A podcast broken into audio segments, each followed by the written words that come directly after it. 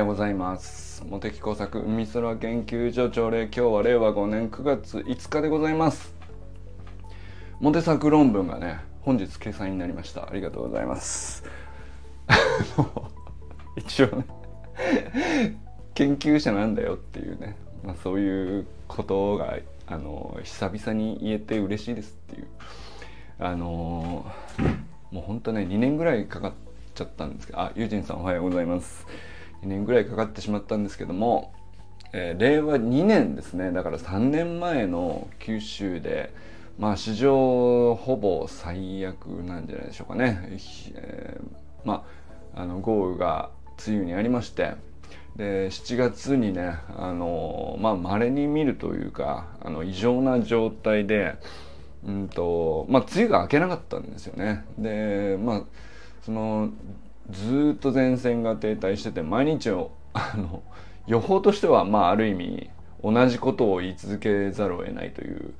状況だったんですけど、まあ、現地は熊本豪雨から始まって、まあ、7月の前半ぐらいから7月末までずっと豪雨が降り続けるという1回降って大変でしたでは済まなくて、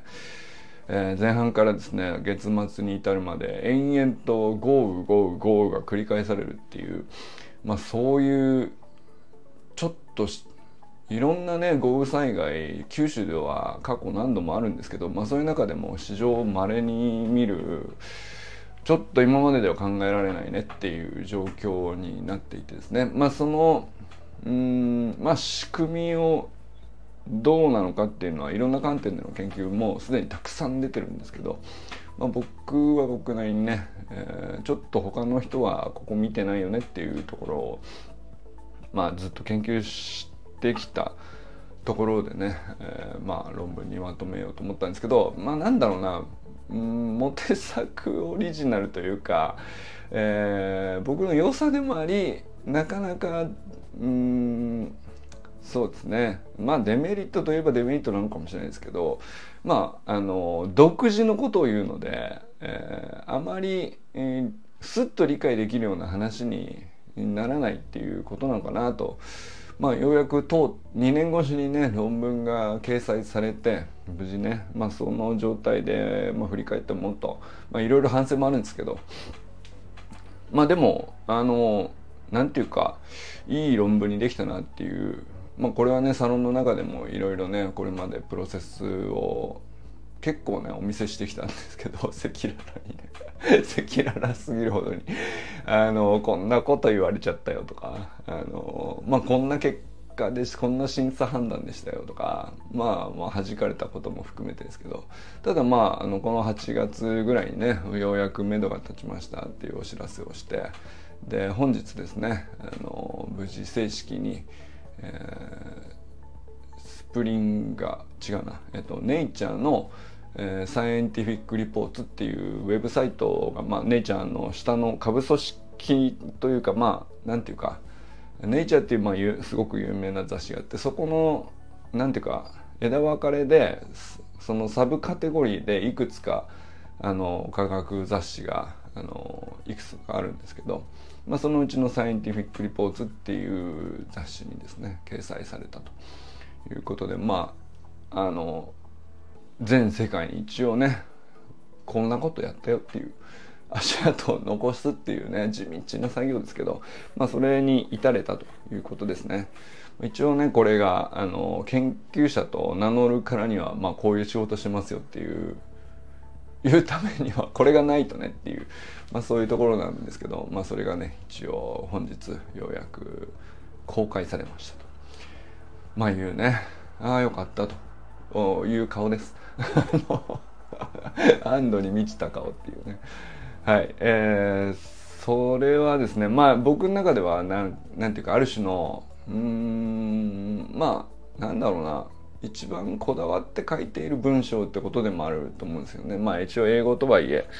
なんだろうな。で科学のお作法があるんで面白おかしく書くわけでもないんで。であとは引きつけるとかそういうことでもないっていうか。ただただとにかく事実とあの仮説が確からしいのかどうかについてうん証拠はあるのかと。あの誰よりも自分が厳しく検証しましたよっていうことを証明しろよっていう文章なんですよね。まあ、なので面白いかどうかっつったら面白い文章そのものではないんだけど、まあ、こういうお作法に従ってこういうふうに証拠を集めてこれだけ固めたらもうこれは本当だよねって思うための、まあ、そういう作文ですね。まああの図もあればあのいろんな手法でなんだろうなあのデータ分析だとかなんだとかってありますけどでそれはね分野によっていろんなやり方あるとはいえ、まあ、基本的に科学の作法っていうのはそういう感じの作文ですよね。まあ、そんなことをやって、えー、まあなんだろうな結構そういうのを何本も論文を書いてきて思うんですけどまあやっぱりその自分のオリジナリティが強い時ほどあの逆に苦労するんですよね。難産になってしまうというか。要するに自分の中の世界を外の人に分かってもらうっていう文章ってめちゃくちゃやっぱりなんていうかあのそりゃ苦労するよね。お前のことは知らねえよってみんな思って生きてるんで。それを分かってもらうっていうハードルってまあまあ大変なことなんですよ。で一方でもう一つもう一種類あってで世の中にもうすでにこうある程度こう土台が出来上がっててセオリーとかもしっかりしててでなおかつその秩序だったものに対して、まあ、あと一歩あのこういうところもあの伸びしろあるんじゃないっつってこうプラス1をしていく研究もあるんですよね。でまあ僕自身もそういう論文も書いたこともあるんですけどでそういう論文っていうのは非常に早いんですよね。なんて当たり前 当たり前っていうかまあ要するにみんな前提を共有してるんですよ研究者同士で。であそこを確かにみんな問題だと思ってたしその理論が素晴らしいことも分かってた。で、えー、その伸びしろに対してそういうこうちょっと努力ちょっとした地道な努力かもしれないけどそういう作業で検証するっていうのは大事だよねっていうみんな分かってるんであ君がやってくれたんだねと。あの素晴らしいねと。まあそんな感じになりやすいんですよね。そうするとこうなんていうかあのその成果がもたらしたインパクトがでかいかっていうとそのインパクトのでかさでいくとまあそんなにこう世界を変えるみたいな話ではないんだけどあの大事ではあるあってなおかつ認められやすいっていうか認められるまでのプロセスがこうスムーズにいきやすいっていう、まあ、そういう2種類あるんですよね。なんかね作文ってね。まあそういう感じですね。でまあそういう中でいくと今回の場合は、まあ100、100%とは言わんけどもあのかなりモテ作オリジナリティというかモテ作世界観をご利用ししすぎな感じの論文だったもんで。あのまあ僕もうちょっといけるかなと思ってたんですけどあのそのシリーズはねやっぱり毎回苦労するんですよね。でだけどあの苦労したことはまああるある程度あらかじめね織り込み済みっちゃ織り込み済みというかまあ過去もそんな感じだったからね。で結構僕なりにね自分のこうじゃあ書いた書き上げたうん制作物に対しての手応えみたいな感じでいくと、まあ、かなりこう愛情の 愛着の枠というかなかなかこうこれまで、えー、仕上げてきたいろんなこう作品の中でもなかなか大事な作品になったなっていうそういう感じになるんですよね。まあ、自分のオリジナリティ度が高ければそうなるっていうのは当然っちゃ当然なのかもしれないですけどまああの一般的に客観的に見ても社会的インパクトの大きな成果と言いたいけどまあそれはねあのその論文を読んでそのこの後にどのように評価されるかっていうのはその読んだ側が決めることなんでそこはまあなんていうか求めてもしょうがないというか まあ役に立ってほしいですけどね。あので僕自身は役に立つと思って研究したしそういうもんなんですけど、まあ、それとそれ以上にでもやっぱり自分としてはなんかあのオリジナリティがあるからすごいだろうっていうよりもあやっぱりこういうことを分からなかった過去の自分がいてそれを分かるようになったっていう自分がいて、えー、それをこう記録したっていう論文があってそれにまあもちろん僕の中個人の中での価値は当然大きいんだけどそれをこう他の人と共有する意味があると思ったから出してるっていう感じですけどうん。まあだから愛着が強いんだと思うんですけどだから作品としては結構トップ3に入るんじゃないですかね僕の中ではね。まあそんな何百本も出してないですよ。何百本も出してる中のトップ3とかじゃないんで大したトップ3じゃないかもしれないけど、まあ、何十本か書いてきた数十本かなまあそれぐらいの論文の本数ですけどその中でもトップ3ぐらいにこう愛着の残る大事な作品になったんじゃないかなっていう、まあ、そんな感じですね。でまああの僕の話だけでもあれなんですけどちょっとサロン内でね あの最近川さんとか、えー、清水さんとかあのまあいろんな形で作文がテーマだなと思ったんですよね。作文って何なんだろうってねあのちょっと改めて考えさせられるなっていうかまあ例えば夏休みの作文どうやって書いたらいいんだろう問題ね。あのこれ母さんのやつ素晴らしかったよねやっぱりね。あのちょっと言うの忘れてましたけどあのまあ全国津々浦々この問題を考えたことがない親はいないんじゃないかという 気がしますけど。夏休みの作文。どうしたらいいの問題。でこれさまあなんだろうね。なんで夏休みの作文っていう宿題が出てるのか俺はちょっと正直よく分かってないんですけど何の意図があって出されているのかとかあのどこを目指しているのかとかあんまり分かってないです正直ね。でまあ自分も嫌いだったしね。あのなんだったら出したこと出さなかったことたくさんあるしね。ガン無視して。あの別に怒られればいいじゃんっていう話でこう本当ガン無視してたんですよね。一時期ね。そんなこともあったもんだから。だけどさやっぱり俺の子供の頃からずっとあってまだあるんだからこれはまあしばらくあるんでしょうね。で 川さんがさ、まあ、素晴らしいのはあのまあどんな趣旨なのかともかくとしてねあのそのお子さんと向き合う時間として捉えたら非常に素敵な親子関係がこう母さんとさあの息子さんのこうやり取りとしてこうすっごいよく出てていやお見事としか言いようがないんだけどあのわざわざねスライド作ってあのさすが編集者って感じですけどあのだけどねなんていうかノウハウとしてこのように書けばいいこのように構成されればいいっていうそういうスライドじゃなかったんですよ。夏休みの作文はこうあるべきだ感っていうかそういうのじゃなくてまずはその本人がどのようなテーマだったらあの本当に嘘なくあの今ちょっと興味関心持てそうだなっていうところをまず探すっていうための対話をするっていうこれまさにコーチングなんですけどそこから入ってでそれをこうそれに対して思いつくこう感情的なことであるとか単純に知ってる知識であるとか疑問に思うことであるとかそういうのをこうもう何て言うか整理せずに思いついたまんまあの書き出すと。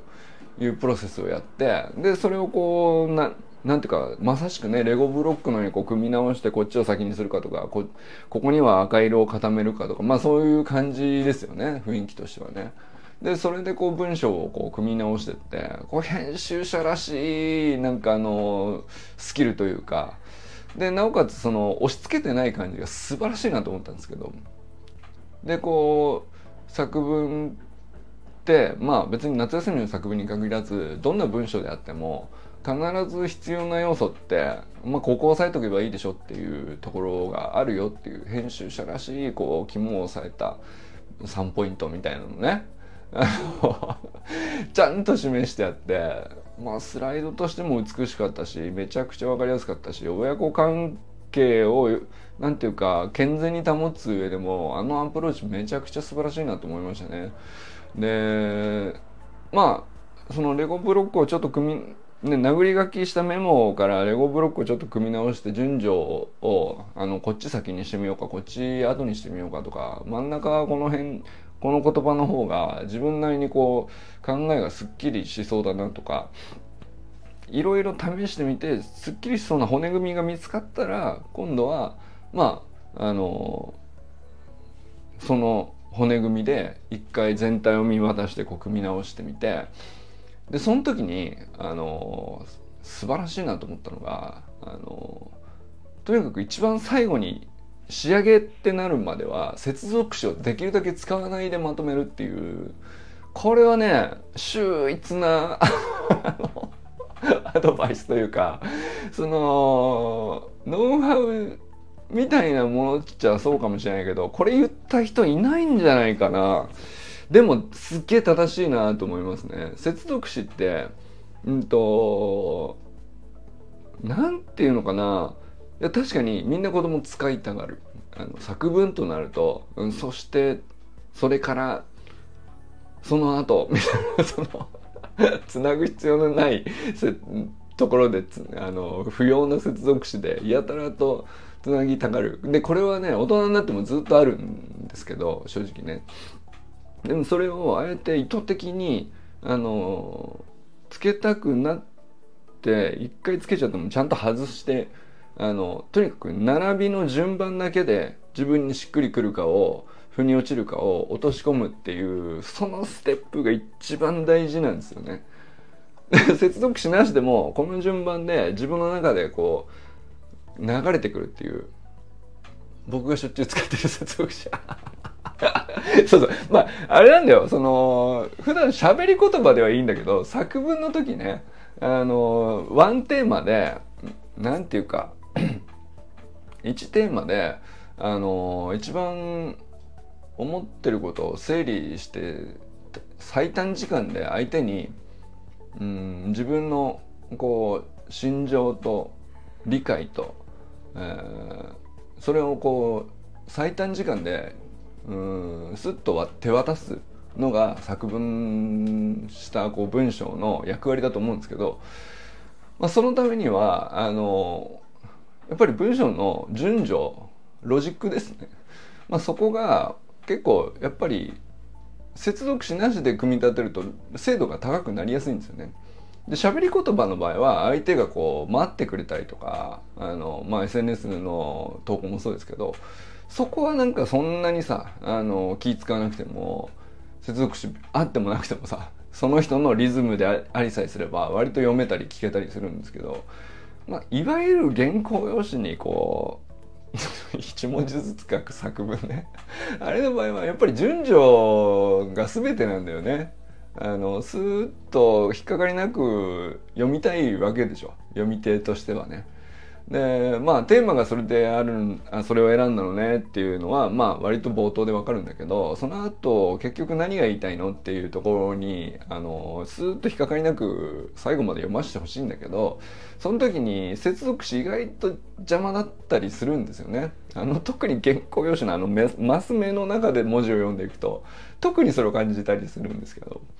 まあ、それだもんだから、まあ、かつけたくなる接続詞できるだけ外しそうっていうあのアドバイスは非常にまとえてるなと思いましたね。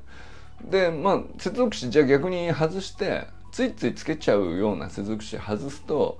何が起こるかというとあの順序で本当にしっくりかくるか来るかどうかが自分でチェックできるんだと思うんですよね。順序だけでこれの次の文章がこれであるっていうことに対して自分で腑に落ちるかどうかですよね。でこれは別にその人の感覚で全然いいと思うんですよ。なんか万人に通用する強固なロジックである必要はないと思うんですけど、まあ、でも自分の中ではこっちの A という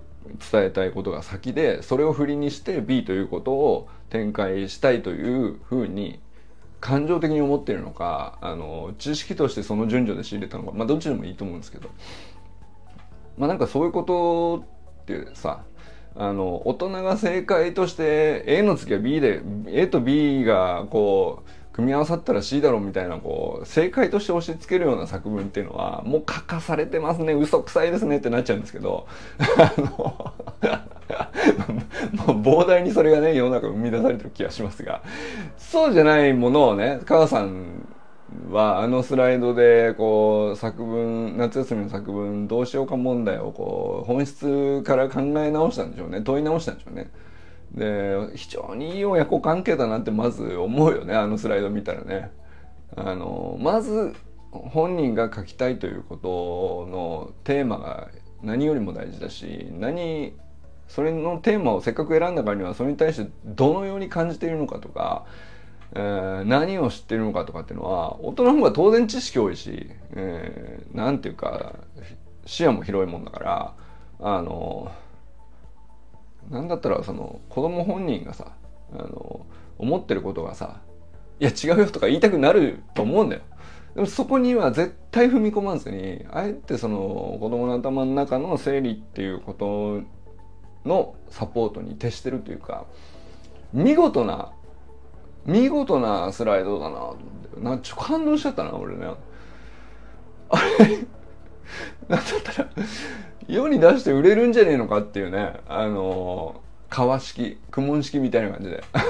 川式作文作成テンプレートみたいな。でテンプレートって名前を付けているものの何ていうかただの正解主義ではなくて何ていうかそのコーチングテンプレートですねあのどちらかというとあのこうやこういう順序でこの要素をかけ組み合わせればいい作文として先生に100点つけてもらえるよっていうことじゃなくてせっかく文章を自分で生み出すというまああの何だったら面白い行為なんですよね。で何だったらあのうまくすればね自分にいいの何て言うか影響を与えてくれそうなことでもあるんだけど逆効果になる場合も多々あるんですよ。やっぱりね その思ってもいないこと書かされた日には自分で自分に嘘ついてるようなもんだからさやっぱりすっげえ逆にまもう夏休みの作文で文章書くの嫌いになっちゃった人って世の中に膨大にいると思うんですけどそれはやっぱりだからその 効果が発動しちゃった場合だよね。いやそんなこと意図してないと思うんですよその宿題として出す側はさそうなってほしくないと思ってるはずだよ。その文章書くって素敵だよね面白いよねそれでこんな風に自分の能力がさらにの文章を書く能力だけじゃなくてそれ以外の自分の行動であるとかあのもっと伸びしいろんな人と出会うためのあのなんていうか可能性を広げるために文章を書けるってすごいいいよねって思うために作文というトレーニングをしてで文章をこう書くことで人に何か思ってることを伝えれるみたいなことができるようになると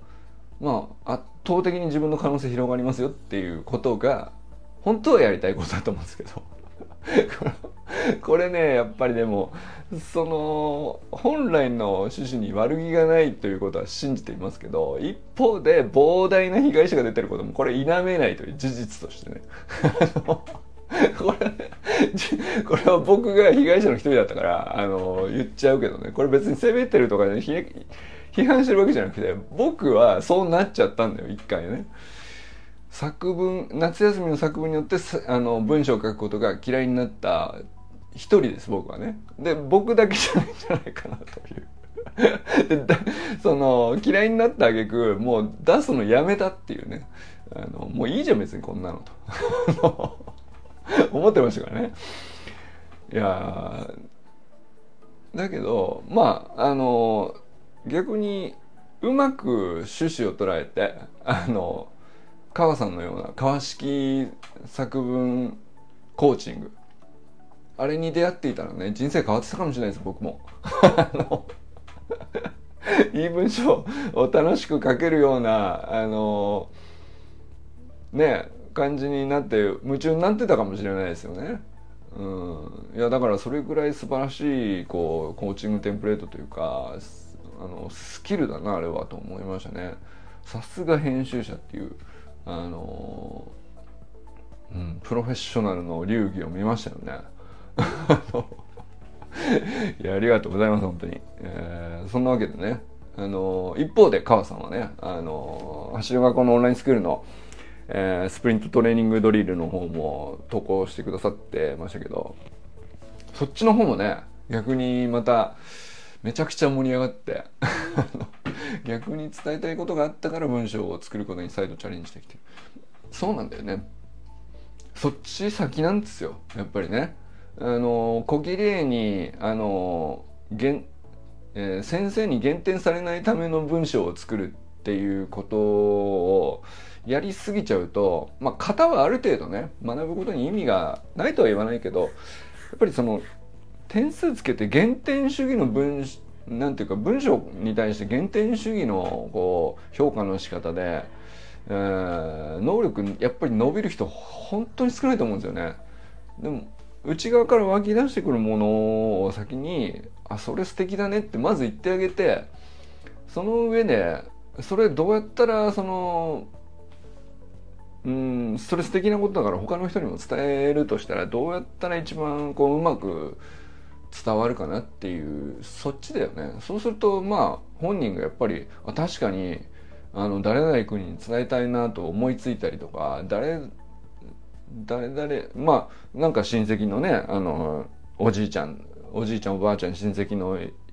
おじさんおばさんいとこ親しい人ですよね。分かってほしいなと自分が思えるような人に対してなんかうまくスッと伝えるにはあの整理して最短で受け取れる文章にするっていうのはすごく大事な技術なんであ作文っていうことにトライする意味があるなって本人が気づくようにしてあげるっていうのはまあ本当のサポートだと思うんですけどまあおじいちゃんおばあちゃんだったらね なんだったらその整理されてないことを、ずっととうとうと喋っていてもそれをうんうんと永遠に聞いてくれるからねそれでいいのかもしれないけど、まあ、もうちょっとあの親しいけどちょっと外側にいるような関係性の人にあの、まあ、最短の時間ですっと伝わって分かってもらうっていうのはまあいいこと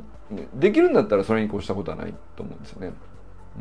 うん、でそれがそこに立ち返れるから大人になってねその SNS とかまあメール書くとかね何でもいいんですけどやっぱり自分の内側から必要に迫られてとか欲求に任せてとかそっちのモチベーションで書き生み出す文章ってさまあうまい下手と関係なくやっぱり読み手もさそれ分かるからあこの人本当に伝えたくて一生懸命書いてるなっていうの分かるっていうことがまず一番いい文章って呼ぶにはもうだから評価基準が全然違うんですよね。その原点主義でいい文章を評価するみたいなのとあの本当に伝えてほし分かりたいなと思って読む側が伝えたいなと思って書いてる側の文章を受け取るっていう時の評価基準って全く違うと思うんですよ。でもやっぱり後者の方にあの本当の本質的な意味が本当はあるはずなんだけどそっちに向かう目そっちの本質的な目的に対して夏休みの宿題の作文っていうのがこうずれちゃってんだよな目的がちょっとバグがおかを起こしちゃってんじゃないのかなというね。で何のためにだからだから先生の側もねなんで俺はこの宿題出しちゃってんのかなっていうのがよく分かってないんじゃないかなと。なんだったら出すもんだから出してるよっていうぐらいな感じなんじゃないかなっていう。気もするんですけどね。どうなんでしょうね。まああの俺出しても出さなくてもどっちでもいいんじゃないっていうかそれぐらいになんだったら思っているけどうん。まあでもねせっかくトライするきっかけであのうまく使えばあの川さん。の川式のメソッドでねコーチングメソッドでうまくトライできたん。だったらそれはもう本当に素晴らしいことなん。ていうことですよね。はい、えー、なん。だっけちょっと次行こうとしたけどそうそうだから川さん。のアンクルホップの話しようと思ったん。だけどさすがあのまあ川さん。もともとねあの動画をみんなと共有してあのワイワイするために元崎オンラインサロンに入ってくれたんだと思うんですけど。いやー盛り上がってますね。盛り上がってますね。 ankle hop base position hop change、えー、あのー、まあ基礎中の基礎なんですけども。まあ母さんもね2年間もオンラインスクールにずっと在籍されてるんであの、メニューのやり方自体はもう分かってる。だけど、うん動きのまあ本当微妙なタイミングとかですよね。こう腕をこうどう合わせるとかさ。あのまあそういうのを精度を高めるっていう話になった時に改めてなんとなくできちゃってたことをもう一歩突き詰めるとどういうことなんだみたいな話になってきた時にあのみんなこういろんな角度から言葉をこう尽くしてさコメント欄にねあの周平さんとか書いてくださってましたけど砂塚さんもねあのありがとうございます本当に。いやでもねあのどのコメントもその人の理解としてはあのそうなんだろうそうだなって思うっていうかなんていうか的確っちゃ的確なんですけどこれはなんていうか砂塚さんも、えー、周平さんもアンクルホップはできている。でできている中で自分の感覚としては言葉で表現するとこうなるっていうコメントをされてるわけですよね。でで母さんは母さんで、えー、こういう理解でこういうふうにトライしてるっていうことに対してそれをすり合わせるようなコメントの往復だと思うんですけどこれは何て言うんだろうねすごくシンプルな動きだけにめちゃくちゃこう何て言うかあのなんだろうなあこのねただホップして飛び上がるだけの。うん。まあパッと見めちゃくちゃ簡単な動きですよ。シンプルなね。ぴょんぴょん上にただ飛んでるだけですからね。あのそれをさ大の大人が何人も寄ってたがってまあユニさんもですけど。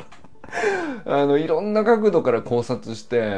改めて考えるとこういう連動が起こっているとかこういうタイミングでこのように腕を合わせると良いのではないかとか、えー、かかとをつけずにあの振動が頭にいかないようにするにはこのようなことが大事なのではないかとか奥深いですね。なんかねシンプルな動きほど奥深く思考できるもんだなっていうのをちょっと改めて感じたりしてますかね。これでもさみんなさあれコメントね分厚いコメントされてますけどあれ一つ一つ何だったら作文だと思うんですよ。で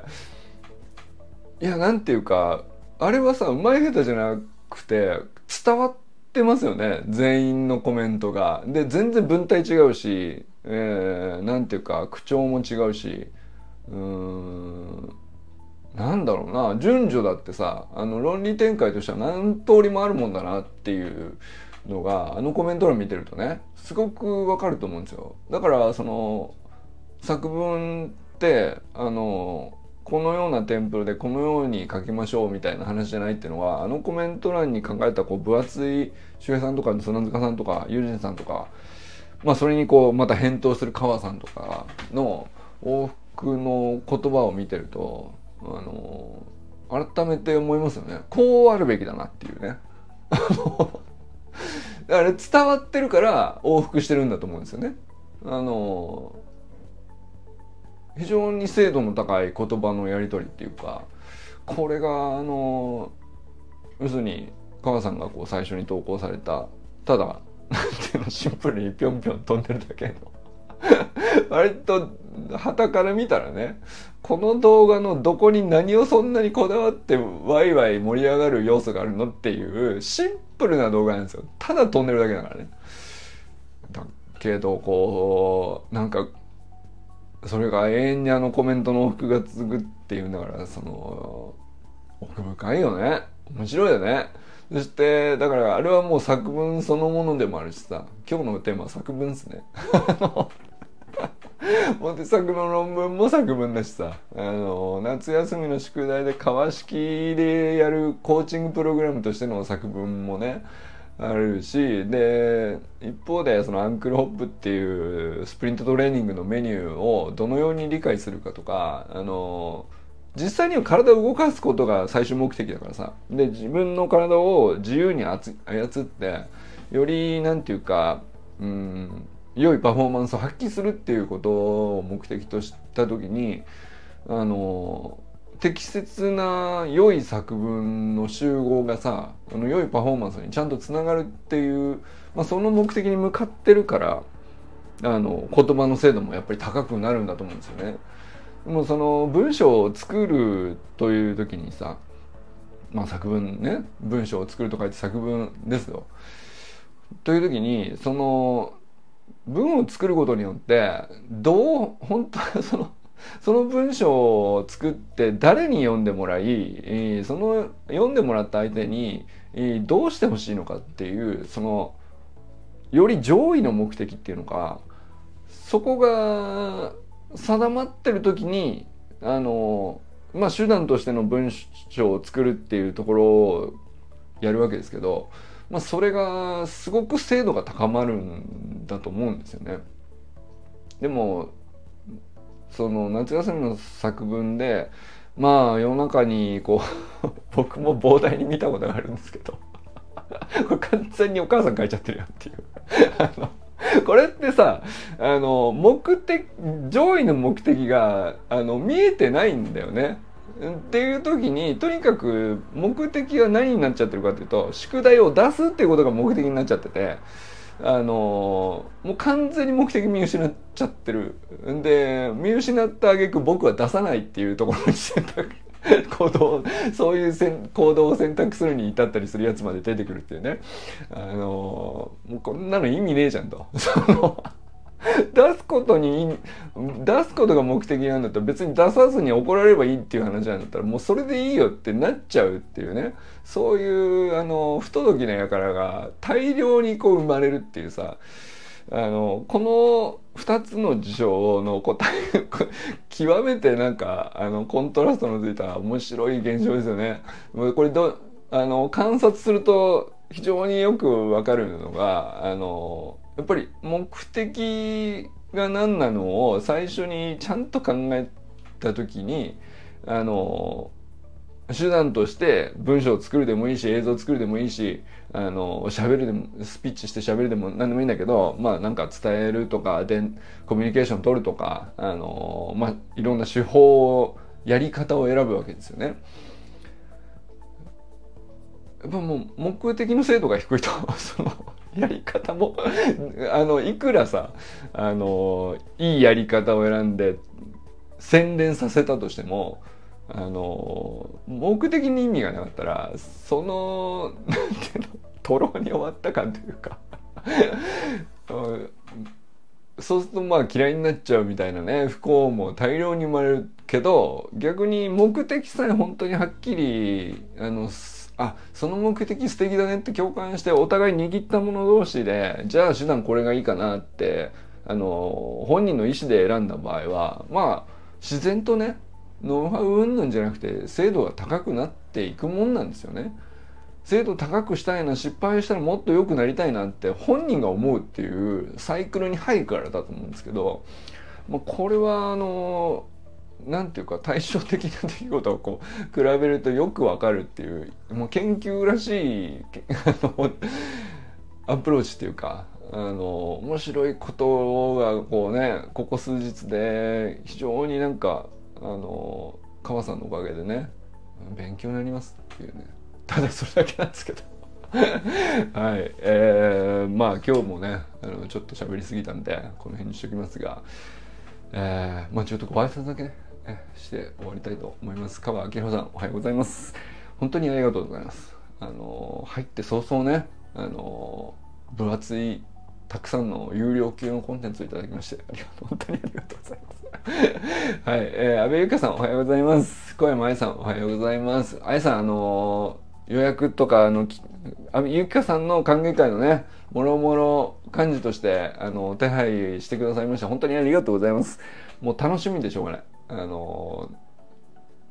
う最高のなんかお昼を人生最高のお昼を食べれそうな気がします。9月30日楽しみにしております。佐藤直君おはようございます。昨日ねあのプレゼンの今度ね9月9日？10日か。10日に、えー、モテサクオンラインサロン内限定のコーチングナイトっていう直くん主催のねオンラインセミナーをやることになったんですけど、まあ、そのスライドをちょっとこんな感じで作ってみましたみたいなのを送ってきてくれて びっくりする。ちょっと話出るぐらいちょっと精度高くて。いやいやいやマジかと思ったけどいやほんと素晴らしいですね。もう楽しみですね。あのー、いや話なんていうのスライドに書かれてる中身が素晴らしいっていうよりもあのまあどなたが出れるか分かんないですけど是非周平さんね出ていただきたいんですけど日曜日の8時からあのやった時にその奈くんがこうファシリテーションしながらスライドを中心にしてこうみんなと作る会話とあのまあでも同じ方向を見てるっていうところに奈くんがガイドしてくれるような感じだと思うんですけどその時に何が生まれるのか本当に楽しみですね。これでも素晴らしいセミナーになるんじゃないかっていうのも確信しました昨日のスライド見てね。もうなんていうのかな本当数枚のスライドですよ。簡単なね特に何が書いてあるっていうわけでもないけど極めて精度の高いスライドです。これはねちょっとハードル上げちゃうかもしれないけど他のねあの奈くんがあのハードル上がっちゃって大変ですってなっちゃう言い方するけどいやでもね奈くんこれそれ自分で自信あると思うんだよ。で全然心配してないしあの自信もあると思うしあのまあ何よりね安全な中でのオンラインセミナーなんであのとにかく楽しみにしてればいいんだろうなと思ってるんですけど。いやいいっすね。いやここまで来たねなんかね。あのー、研究所感すげえって思いましたよ。あのスライド見てね。あれは素晴らしいと思います。さあそれであいや山田友人さんおはようございます。お帰りなさい。本当にいろいろね大変だったと思いますけどあのまずはね一段落してお疲れ様でした。あのまあねあのゆっくり、えー、時間ちゃんと作ってあのまあバタバタだったとはいえあのしっかりこうお見送りできたということであればね何よりですよ。うん。さあ、それで、えっと、中村修平さんおはようございます。えー、寺石ゆかさんおはようございます。そう、ゆかさんもね、あのー、国立競技場での、あのー、マスターズのね、大会、本当にお疲れ様でした。あの記録とかねその他いろいろこうちょっとまだ現地でどんな感じだったのかとか何かいろいろありましたら是非ね共有していただければと思いますそして清水信之さんおはようございますもうねまあいいか昨日 言ったからね。もうなんていうかずっと引っ張引きずっちゃうというかあのモテサコンサルであの子もかっこいいっち面白い動画。えー、なんだろうな。ずっと記憶が途切れない。もう鮮明なんだよ。何をこう何を言ったら何が返ってきてっていう言葉のやり取りの一言一言がほんと鮮明に残っててやっぽど面白かったんでしょうね俺が。ユージンさんも新新幹線の中で面白いって見てくれてたっていう話でしたけど。いやでも本当に改めてですけどありがとうございました本当に、えー、山本健太さんおはようございます、えー、森本あかりさん善くんかんくんおはようございます。善くんねちょっと怪我が心配ですけど。なかなかあの貼ってある感じからすると相当やな。まあでもまずね大事にしてまずはしっかりね回復してもらえればなと思います。ままあ善くんの回復力だったら3日で。無理か。いくら？全だろう。無理か。あのまあちょっとかかるかもしれないけどね。あのむまあ本当に冷静になった時は本当に無理ししないっていうことをあのちゃんと冷静に判断できるっていうのもトレーニングのあの大事な要素なんで、まあ、善くんが今までいろんなこ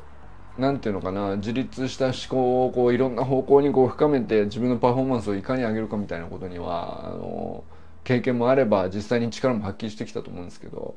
まあ、こういう怪我みたいな時にねあの怪我って別にしたくてするわけじゃないしそうそう何度もできるもんじゃないんで逆に言うとね。あのそこに対して賢さを鍛えるっていうのはうーんまあなかなかできないんだよね。あのわざと繰り返せないから。あの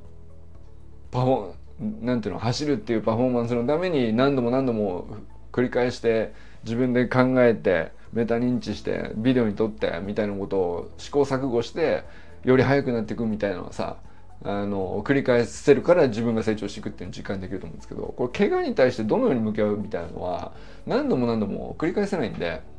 でも本当に貴重な時間だと思うんですよね。この時間に何を考えてどのようにその怪我をあの回復するまで過ごすのかとかどまあじゃあ何を食べるのかから始まってね。で本当にただただ動かないことが大事なのかでも傷を回復するにはね血をそこに流してって栄養を流し込んでっていう意味ではいくと血流をちゃんと良くしないといけないから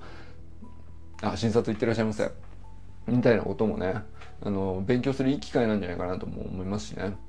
はい。ということで、えー、砂塚森田さんおはようございます。ということで今日は皆さんどなたと笑いますでしょうか？今日も良き一日をお過ごしください。ユージンさんありがとうございます。じゃあね